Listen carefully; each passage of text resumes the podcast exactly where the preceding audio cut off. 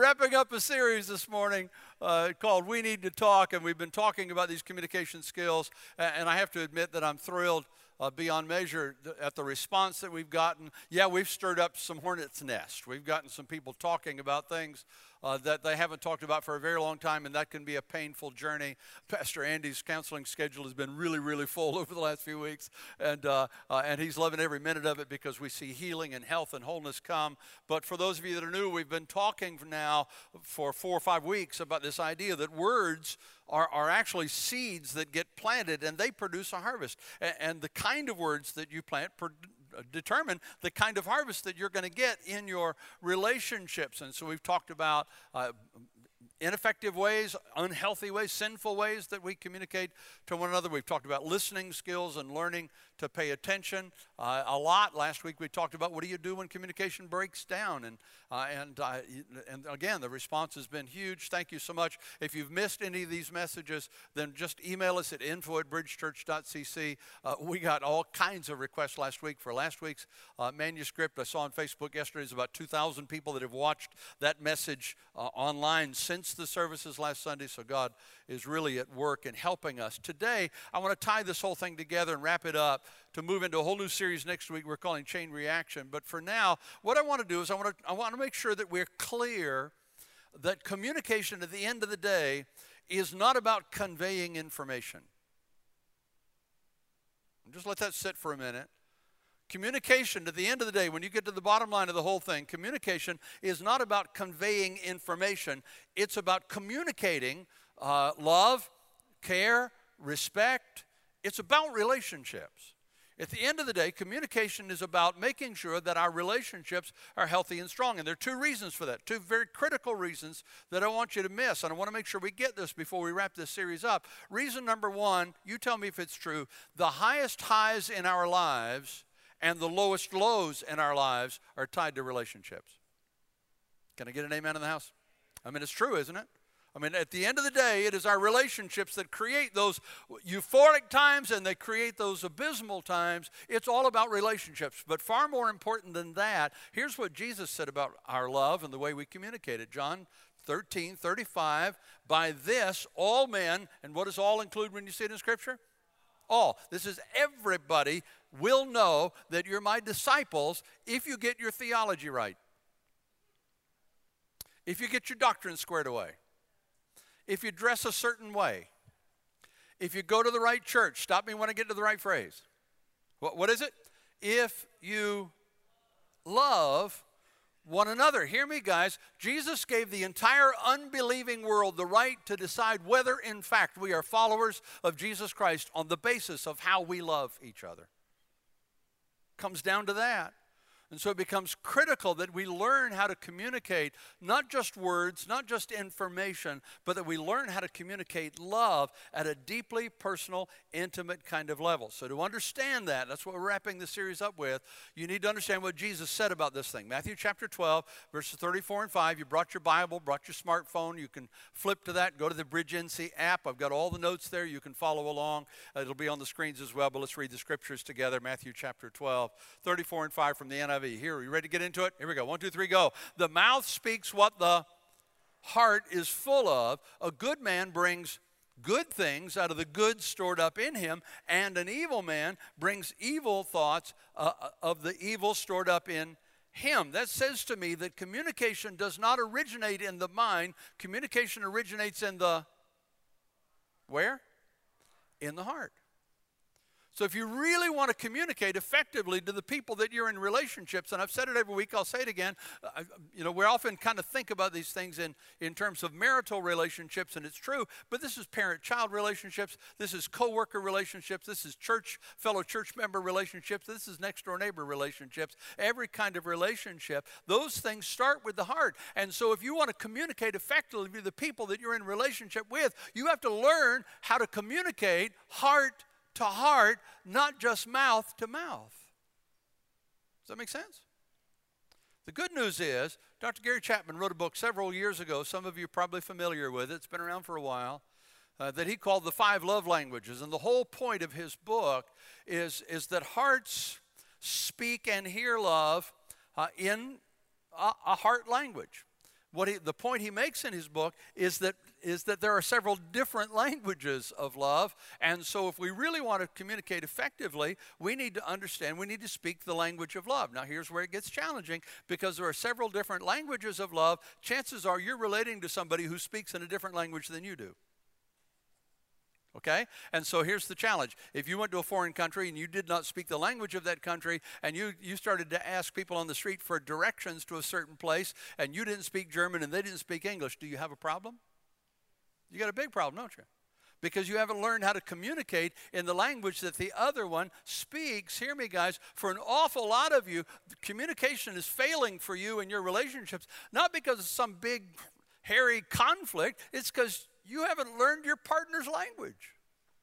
You're not speaking in the language that they understand. And so today, in the time we have, I want to introduce these languages. I realize, again, some of you, the book's been around for a while, and, and I actually hesitated to teach this message because I figured, ah, that's old news. But in case we uh, haven't heard it, we haven't gotten it, and for those of you that got it a long time ago need a refresher on it, I want to introduce you to, or kind of unpack briefly, the five primary love languages, And, uh, and help you to begin to apply those things in your lives. Now, here's what I want you to do. I want you to listen with both ears today, okay? I want you to listen to, with one ear, thinking in terms of, uh, is that my love language? Because if you don't know for sure, then I want to help you kind of think through, is that my heart language? Is that the language uh, that I want to hear love spoken in? Uh, and the other ear, I want you to think about at least one primary relationship you have. It may be a child that you're having trouble connecting with, or, or, or again, a spouse, a coworker, whatever. But I want you to think in terms of at least one relationship that you're struggling with, and I want you to see if you can catch their language as we walk through this. And, uh, and I believe we can take this whole thing to another level of, uh, of communication skills before we Uh, before we move forward uh, and, and move on to the next series, okay? Is that worth a few minutes of our time? Let's see if we can unpack this one. Now, before we get started, I got one, one more thing. I'm going to give you a word picture in your mind so that it can help you with this thing. Picture, again, this person that you're in relationship with and you want to learn to communicate respect and care and love to. I want you to uh, uh, imagine that, that just above their stomach is another tank. And that tank is their love tank. And I want you to imagine that it is your job to keep that tank full, okay? It's your job to check it once in a while and say, how you doing? Are you on empty? Are you half full? What, how's it going? And, and then I want you to think in terms of what would it take to fill their tank from time to time? What would I need to do differently in relationship with this person to make sure that that tank, not just their stomach tank, but their love tank, stays full? Because hear me, when the tank runs dry, life is bad. When the tank runs dry, communication stifles. When the tank runs dry, we find ourselves thinking, why am I in relationship with this person? And it may simply be that you haven't been filling their emotional love tank recently, and it's time for you to do it. So to keep it full, first of all, you have to learn your language. But then you also have to learn theirs so that you're not just speaking in your language, you're speaking in theirs. Are we together? We got this going? Ready to get into it? There are five love languages. I want to describe them to you. I want to give you a biblical example of, of each, because this is not a, a, a secular seminar. This is the Word of God that we're teaching this morning. I want to give you a biblical example of each, and then, and then we're just going to come down to what are we going to do about this thing. Here we go. The first love language is words of affirmation. Words of affirmation. Mark Twain said, I can live for two months on a good compliment. Anybody love a good compliment? Anybody love a good compliment? Nobody's raising your hand. You just, okay. Some of you won't be surprised to know this is my love language. I love words. I love to talk. I love to listen. I love to exchange words. For me, when somebody pays attention to what I got to say, it just communicates love to me. And when, when they're willing to tell me what's going on and I can listen to them, it communicates love to me. Uh, but nothing takes it to the next level more than a word of affirmation. I was in a store one day some time ago, and uh, And there was a lady in the store, probably maybe fifty or so, uh, but she was on a walker, and I wasn't sure what happened to her, but but she was walking kind of feebly with a walker, and, and so I, I bought what I was going to buy. I went to the cash register, and and uh, she was ahead of me in line, but but of course, when I finished with the cash register, it took her longer to get to the front door than me, and so I kind of went around. I didn't want to make her feel like I was cutting her off. I went around, went to the door, and I held the door for her as she walked through, and as she walked through the door, she looked up at me, and she said, "Well, you're as kind as you are good looking." Now, my tank is full. I'm just going, cool. Then, of course, she said, uh, I, I'm brain damaged. I had a car accident. Probably right back down again. But, man, I mean, my tank is full. I walked out of the parking lot, kid you not. There are two guys standing around. They're obviously confused. I said, "Can I help you guys?" Total strangers. "Can I help you guys with something?" "Well, we don't know where to find something." And I helped them find something they were looking for. Man, because my tank is full. I got some stuff running over. I want to give it to somebody. Why? Because somebody gave me a compliment.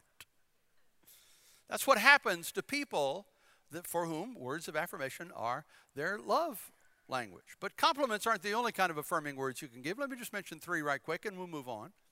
Encouraging words can be can communicate love. You know, you know what the word encourage means? It means to inspire to courage. So let me just ask you, have you ever found yourself in a place where you're, you're facing a daunting challenge, you're feeling a little insecure, you're facing a giant, you're not sure if you can do it, you don't know if you've got the courage to, to, to take this on, and somebody comes along and says, "Man, you got this. Are you kidding me? You got this. And, and I got your back. If something comes up, man, you just call me, man." Anybody ever been there?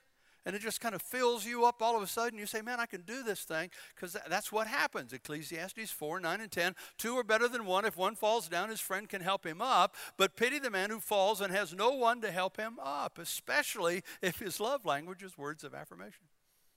Kind words is a word of affirmation that can be helpful. Kindness isn't just about the words we use, it's about how we use those words. We talked about it during the series. ninety-three percent of communication has nothing to do with the words that we use.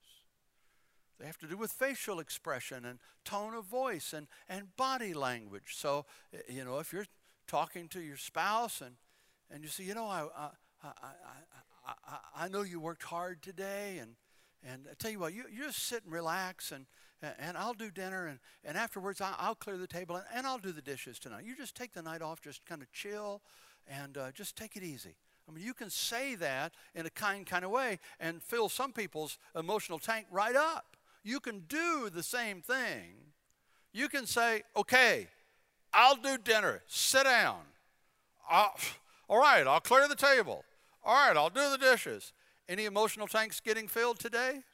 None. Not because of the words you, you used. You said the same words. You just said them in a different way. So kindness in the way you say words can fill some people's emotional tank. Uh, even potentially uh, hard conversations, volatile conversations can be done kindly. In fact, Proverbs fifteen one says, "A gentle answer calms a person's anger, but an unkind word will cause more anger." And so again, the way you communicate, the way you talk can fill somebody's emotional tank or empty it rapidly. Humble words is another good example of affirming uh, language. Uh, just, just because love makes requests. Love doesn't make demands. Anytime you, you demand something from somebody, you may get what you're af- after, but you're not going to fill their love tank in the process of doing that. And hear me, guys, this may be a challenge for some of you, but, but hear me, you can convey humility even when you're the one in authority. It amazes me uh, when I listen to parents uh, all too often, when as soon as they start to give their kids direction, they immediately go to the harsh tone. They immediately go to the angry tone. They immediately go to the loud tone. Why, why do you have to immediately go there? Well, because that's the only time they hear me. Well, maybe that's because you've conditioned them not to listen until you go there. It's amazing how even when you're in authority, uh, a humble way of communicating can, can get what you need and at the same time fill up somebody's um, emotional tank. A supervisor can take authority over an employee and still do it in a humble kind of way and fill their tank. I mean, the church office uh, if I could say it, is, is an example of that. I think everybody in our staff and, and our church understands my role as lead pastor, as, as senior pastor of the Bridge Church, uh, Incorporated. I mean, we understand that, that because of the responsibilities that I accept, there's a certain authority that I have, and, and I accept those responsibilities, and I recognize the authority that comes from that, because authority and responsibility in God's kingdom always goes together, and when they work together in, in concert, that's a good thing, and so I accept that. But if I go down to Miss Andrea's office, our office manager, and, and I stick my head in her door, uh, you can ask her what I do. I stop at her door and I ask permission to come in. I don't have to get her permission to come in. What am I doing? I'm sending a message that I respect you and I respect your place. And then I walk in and I'll say, I realize your plate is full, and I know you've probably got a lot going on, but it would help me a lot if you would do this or that. Is it possible you could take care of that for me today or, or this week? Is that something you could do? ninety-nine point nine percent of the time she'll say, sure, man, I got that. Yeah, absolutely. I'll take care of that for you and I'll get back to you. I could walk in and say, drop what you're doing. This is what I need. And I have the authority to do that. But hear me, morale's going down and productivity's going down with it. But I can fill her emotional love tank, respect tank, care tank, and get what I need at the same time. So when she says, yeah, I can take care of that, my response is, again, ask her. This is kind of the way I do things. I'll say, man, you are so awesome. Man, I just respect you, love you so much. Matt's taking her away from us, and I'm really mad at Matt for that. But anyway, I love you, Matt. But you understand what I'm trying to say? Even when you're in authority over a child or a coworker or an, you know, whatever, you can still do that with kindness, and you can fill people's love tanks by using affirming words, particularly if that is their primary love language. Ready for number two? Number two is quality time. Now, notice I didn't just say time. I said quality time. Uh, Doctor Chapman talks about a couple, uh, as an example, who were in crisis that he worked with, and he asked them uh, what they understood the problem to be, and she said, uh, well, my husband doesn't love me. And Doctor Chapman uh, said, it, it, why would she say that? And, he's, and the husband said, I, I don't know. I tell her every morning before I leave for work, I love you. I tell her every night before we go to sleep, I love you. I, I don't, I don't understand why she wouldn't believe that I love her when I say it over and over and over and over again. And as they dug into it, they discovered that her father always said those words too. But he never attended any of her special events. He never went to any of her recitals or graduations. Uh, he was always busy with something else. And she struggled because of that to believe that her father loved her at all. So now she's married to a man that speaks the same language, words. But words is not a language that communicated love to her. So Doctor Chapman said he pulled the husband aside and challenged him to think back. When was, when was the time that she seemed to truly feel loved by you? And it didn't take long for the husband to realize that it was when they did some activities and events together. And uh, in fact, he discovered that her most recent complaints had to do with, we never do anything together like we used to. You're too busy for me, she would say. He began to realize that her love language was not words. Her love language was quality time. In fact, he had focused so much attention on building a career and building a house and, and, and accumulating things that he neglected the very people that he said he was doing those things for.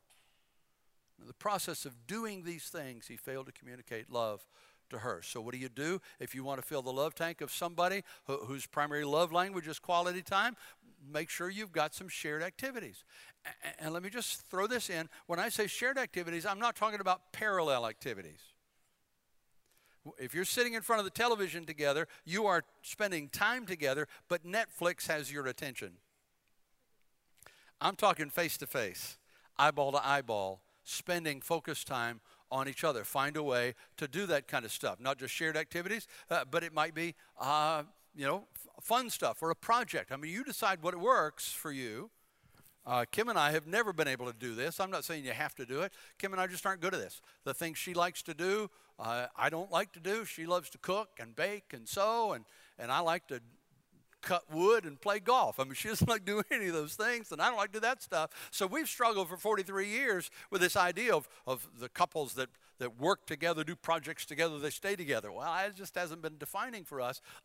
Thankfully, that's not my love language or hers either. Excuse me, that's neither one of our love languages. But if you are in relationship with somebody, this is their love language, you've got to spend some time together. And it might be quality conversation, but it's different from, from affirming words. It's not about uh, what you say. Uh, it's about listening. It's about paying attention. Uh, Jesus modeled this for us with his disciples. He would teach this huge crowd, and then he would take his disciples away. He would feed thousands, and then he would take his disciples away. And one of those occasions, he, he would ask them questions. Here's one, uh, Matthew chapter six, verse thirteen to fifteen. When Jesus came to the region of Caesarea Philippi, he asked his disciples, "Who do people say the Son of Man is?" They replied, "Some say John the Baptist, others say Elijah, and still others, Jeremiah or one of the prophets." "But what about you?" he asked. "Who do you say I am?" Now, I need you to understand something. Jesus was not asking that question because he wanted the information. He and the Father were one. He knew the answers to those questions. Why did he ask those questions? Because he wanted to give them an opportunity to talk. He wanted to give them an opportunity to offload what they were hearing and thinking.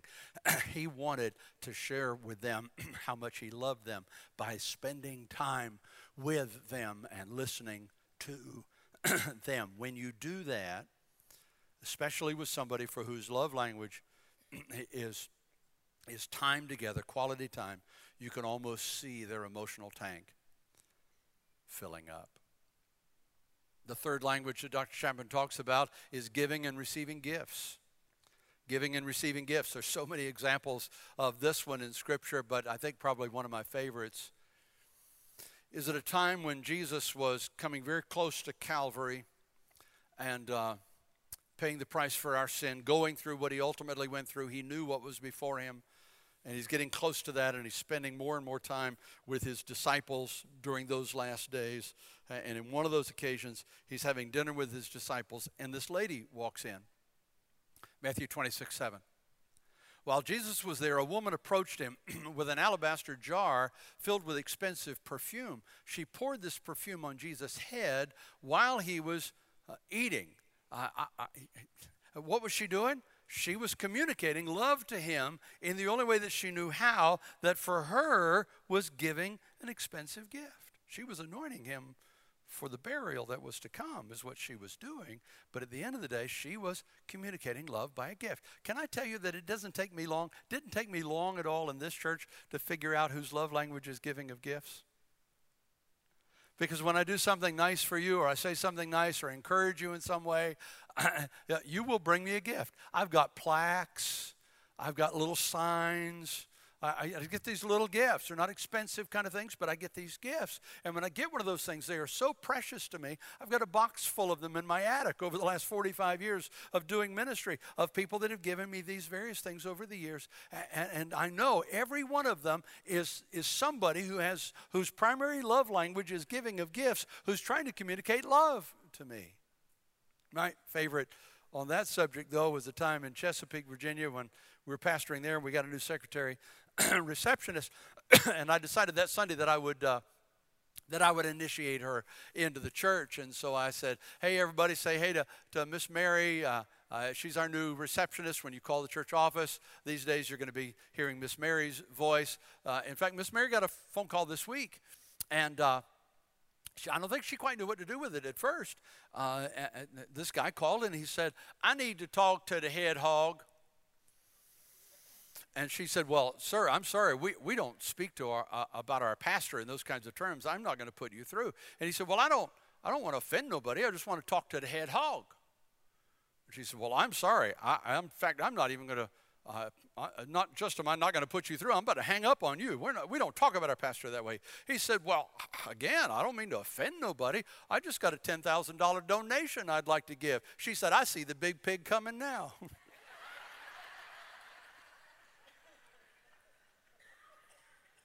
Now, you understand that didn't happen. I was just having fun.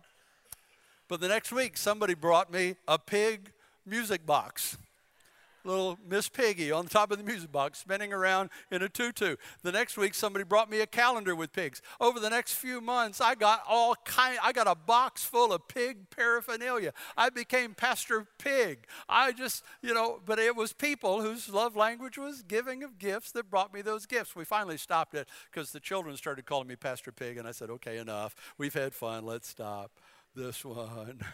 But, you know, I love that kind of stuff. I just, my gift, you know, gift giving is not my love language, but I love that because I know they're given out of this expression of love, and it communicates that to me. Now, you may think I'm weird to like that kind of stuff, but I'll be honest with you. I prefer it to, to going out to lunch on a Sunday afternoon, going down to McCall's, and having one of you slip up behind me and pour a bucket of perfume on my head. I mean, I would rather have a pig music box than that. You with me? What am I saying? I'm saying for some people, this is a love language. And if you are uh, married or in relationship with somebody, that's their love language, then you need to keep this in mind. And they don't have to be expensive gifts. Though, guys, jewelry is good. Jewelry is good. Uh, but they don't have to be expensive. It can be simple little things that say, I was thinking about you when we were apart, and this is my way of saying that I love you even when I'm not here. It can be a powerful instrument to communicate love at a uh, emotional level. Care, love, respect. The fourth love language that Doctor Chapman talks about is acts of service. And again, there's so many examples in Scripture, but the ultimate example comes again from Jesus. In John chapter thirteen, verses three through five, Jesus knew that the Father had given him power over everything and that he'd come from God and was going back to God. During the meal, Jesus stood up and took off his outer clothing. Taking a towel, he wrapped it around his waist. He poured water into a bowl and began to wash the followers' feet, drying them with the towel that was wrapped around him. Now understand, in that culture, in that time, people wore sandals most of the time, and they walked on dry, dusty kinds of roads. And so it was a common practice when you went into somebody's home that they had a servant of some sort whose job was, when you arrived, to wash your feet. And so you would come in, and, and, and that was the first act of kindness, the first act of welcome. Like we may offer somebody, can I get you a glass of water? Can I get you a glass of tea? They would say, can we wash your feet? That's what they did. Uh, but it was always kind of the lowest uh, servant in the team that did that. And here's Jesus wrapping a towel around his waist, having just said, I know that all authority is given to me, and, and he washes their feet. He sends a message to his disciples in this act of service that demonstrated his love. I learned a long, long time ago that this is Kim's primary love language.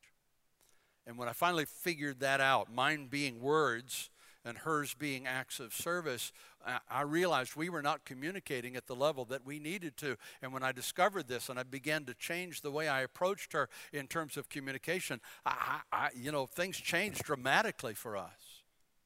I, I figured out eventually that when Kim was stressed, when Kim was down, when she was struggling somehow with something, in other words, when her emotional tank was empty, I would slip home from work when I knew she was not going to be there, and I would do some cleaning. It wouldn't have to be, you know, amazing. I'd just vacuum, and you could see the vacuum marks on the rug, you know. I'd go home and make the bed because we left early that morning, didn't get a chance to make the bed. I, and I didn't do it very well, but I did it, you know. I just got to make the bed. And, and I know because I knew when Kim came home, it was always amazing to me to watch when she'd come in, and she would see it immediately, and her eyes would fill. And I know I just, I just got this whole kind of love tank thing just filled up, which if you don't mind me saying, kind of paid benefits to me too, because she's got her tank filled up. Don't look at me and laugh like that. Just because there's snow on the mountaintop don't mean there ain't no fire in the fireplace. Come on. So I've learned that, that the condition of Kim's well-being is often tied to the conditions of the house that we live in.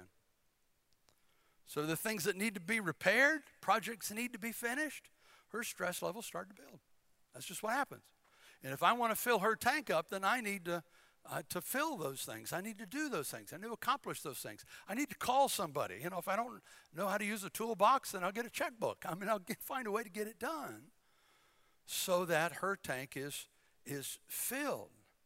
And so, you know, when Kim comes to me every now and then and says, you know, Jim, can can... Can we just take a day and not start anything new, because that's my M O. I'm I'm eighty percent done with that one. I'm ready to do the next thing. Uh, can we not start anything new? Uh, I got this list of unfinished projects I'd really like to do. In the early days of our marriage, I chafed at that.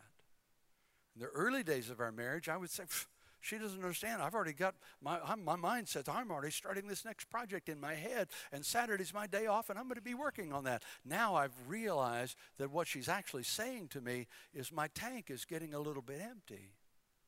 She's not, not trying to nag me to get something finished. Well, maybe she is, but that's not the primary issue. It's that her emotional tank is running low, and it needs to be refilled. Is this making sense, guys?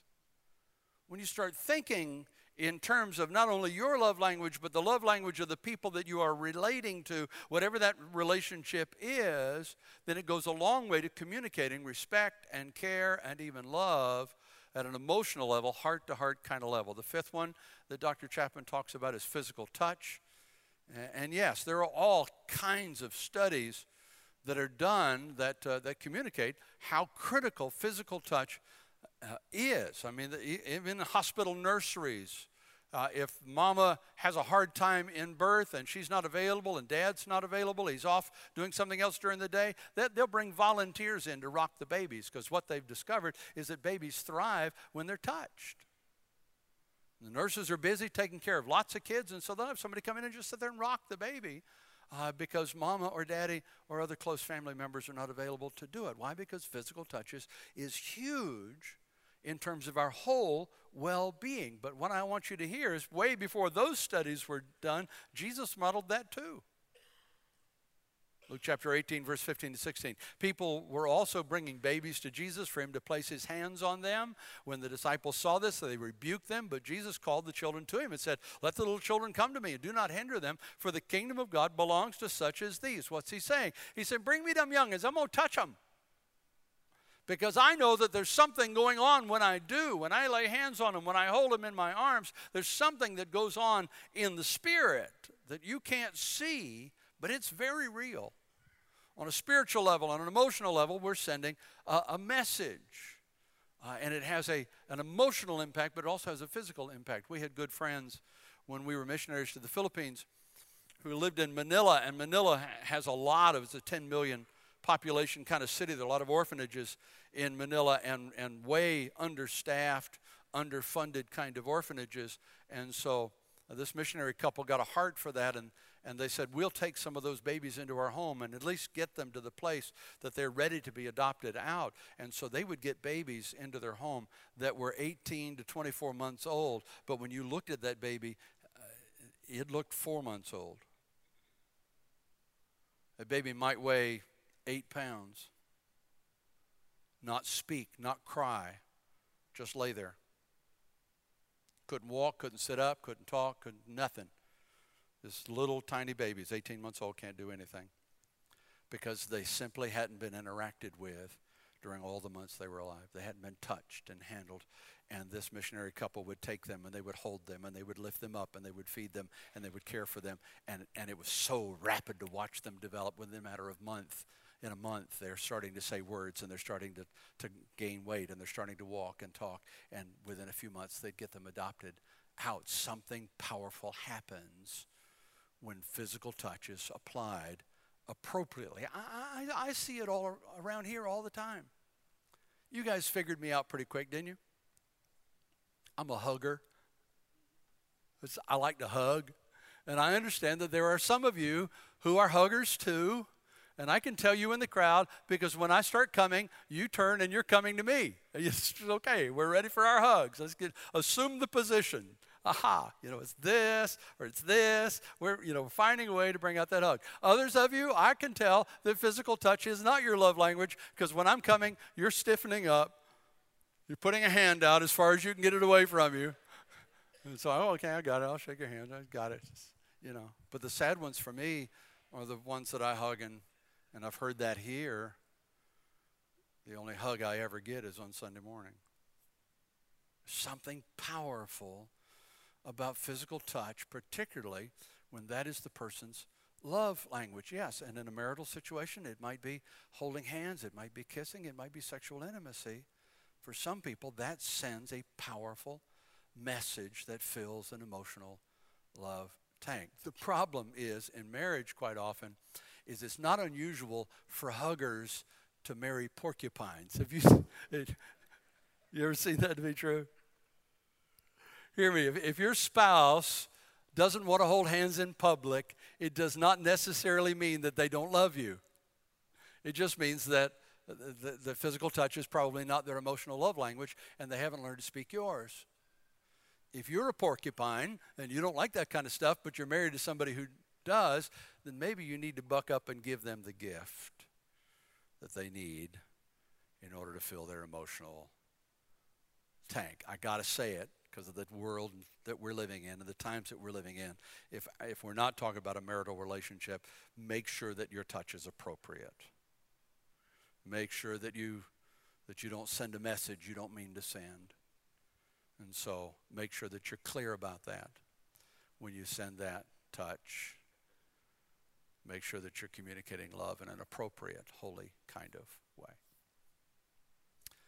I got to wrap this up and bring this in, so let me just say this way. Whatever your language is, whether it's affirming words or quality time or gifts or acts of service or physical touch, if you want to communicate love to the people in your life, if you want to communicate respect and care to the people in your life, you got to remember that relationships are about communicating with the heart, not just the head. It's about feelings, not just words. And to do that, you got to learn to speak their language. You got to figure out what communicates to their heart and not just to their heads. So before we wrap this up, let me just quickly give you three homework assignments, okay? Just real quick, three homework assignments, and we're going to wrap this up and we'll pray. Homework assignment number one is discover your primary love language. Discover your primary love language, and we're, we're going to make that easy for you.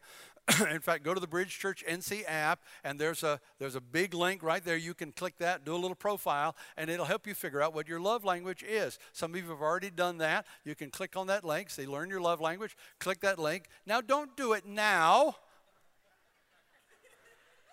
I already told you my love language is words, saying and being listened to, so you're going to hurt my feelings if you start now. But as soon as you get out of church, well, as soon as you get home, uh, pull out your smartphone or your iPad or whatever and, and do it and, and walk through it. If, you, if you're not one of those technical kind of people and you don't like to do that digital kinds of stuff. Oh, by the way, the communications team, Sarah also put a little poll in there. And so it'd be cool after you do that if you go to the poll and tell us what your love language is. And so, it, you know, you can see some of you have already done it. You saw it this morning.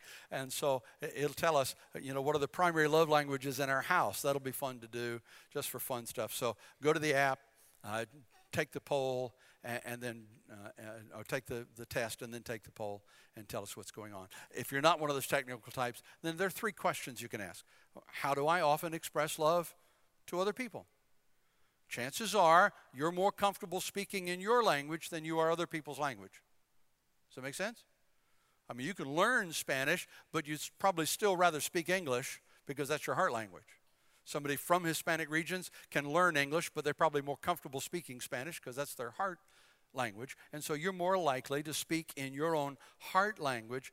Uh, and, and so you may, uh, you need to learn your own language so that you can recognize that truth. And so to do that, you ask yourself questions like, what do I, what do I usually do when I want to convey Uh, love? If, uh, if you often tell people how you feel about them, then chances are your love language is, is words of affirmation. If you go around patting people on the back or, or hugging or laying a hand on the shoulder, then it may be, it may be touch. If you find someone in need, your mind immediately goes to what can I do to serve this person? Well, then chances are your love language is acts of service. Second question you ask is, what do I complain about the most? The, the stuff that bothers you, it feels like it's missing. Those are indicators that your tank is empty, which means that you're missing out on something. And so if you find yourself saying things like, we never spent any time together, then your language might be quality time, right? Third question is, what do you request most often from others? If your child says to me, read to me, Daddy, she's probably not saying, I want to develop my reading skills. She's probably saying, I want some quality time with you. That's a message about a love language. Her wife says, can we go for a walk together? She's probably not training for the Olympics. She probably just wants some time with you. And so hold her hand while you do. Does this make sense? So the first thing you do is learn your language. The second homework assignment is help the people that you're in relationship with to discover theirs. If we're talking about an adult, get them to do the app and, and fill out that profile thing. If you're talking about your kids, there's actually an assessment uh, in, that, in that same area for kids. And so you can do that assessment for your children and learn what your children's love language is. Kim and I have talked about this a lot over the years, and we'll ask ourselves those questions. And once we discovered each other's love language, we'll actually say once in a while, "So how you doing? How, is your love uh, tank full? Is it empty? Uh, anything I can do this week to fill your tank up?" And I know that that uh, that if she says yes, then there's probably some service thing that she wants me to do. If I say yes, then I'm probably feeling a little bit disconnected from her because we haven't spent time talking about what's going on in our lives. Some of you say, "Well, Jim, I, I hear that, but boy, that's that's a lot to learn. I mean, you know, I, I'm kind of old to be learning this new stuff." I, I get that. I, I decided to learn Spanish when I was sixty, and phew, the only thing I ever learned is, is hola and como está usted. I mean, I learned Ilocano when I was in my thirties, piece of cake. Learned the language on the street and started communicating. Today, it's harder. I get that. It can be hard to learn another language, but the benefits are huge when you do.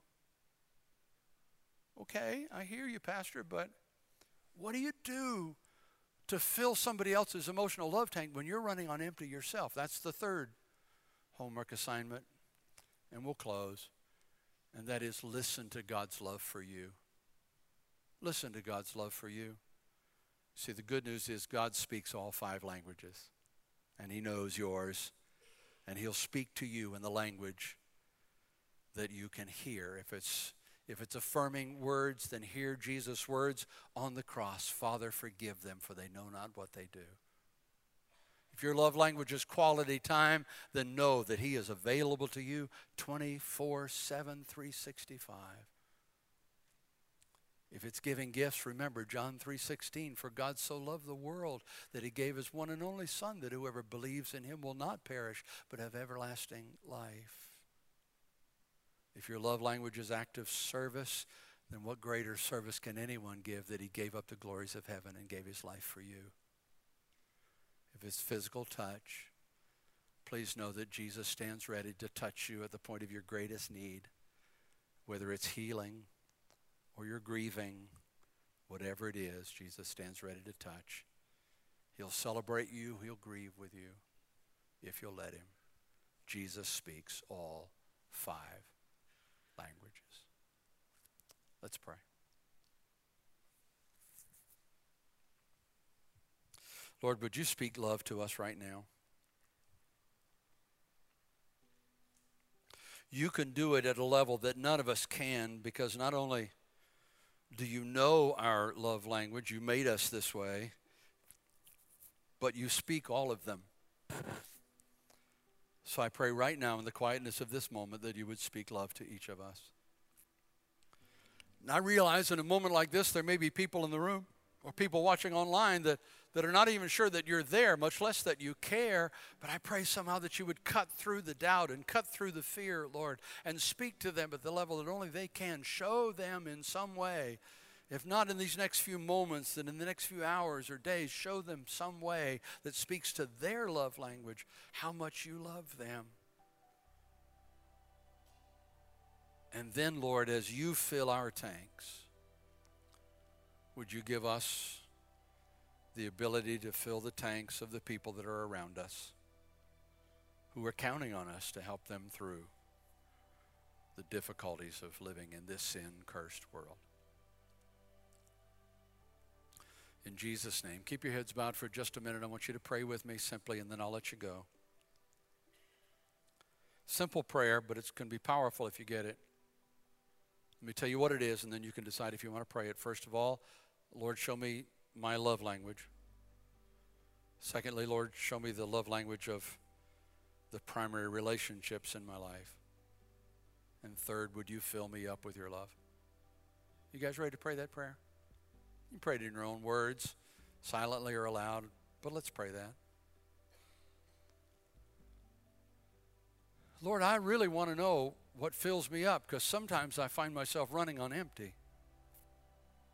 And I'm not even sure what it'll take to fill it up. So show me my love language. Help me to understand what it is so that I'm not going to all the wrong places and wrong methods to get filled up, because they don't work. And then, Lord, would you show me the love language of the people that I'm in primary relationships with, and help me to understand that if I want to be in healthy relationship with them, it's more than conveying information. It's about speaking heart to heart, communicating respect and care and, and even love. And then, Lord, would you make up the difference between what I'm capable of and what those relationships call on me for, by filling me up with your love. You see us, you know who we are. Speak to us today. Thank you. In Jesus' name. Amen. Would you stand with me this morning?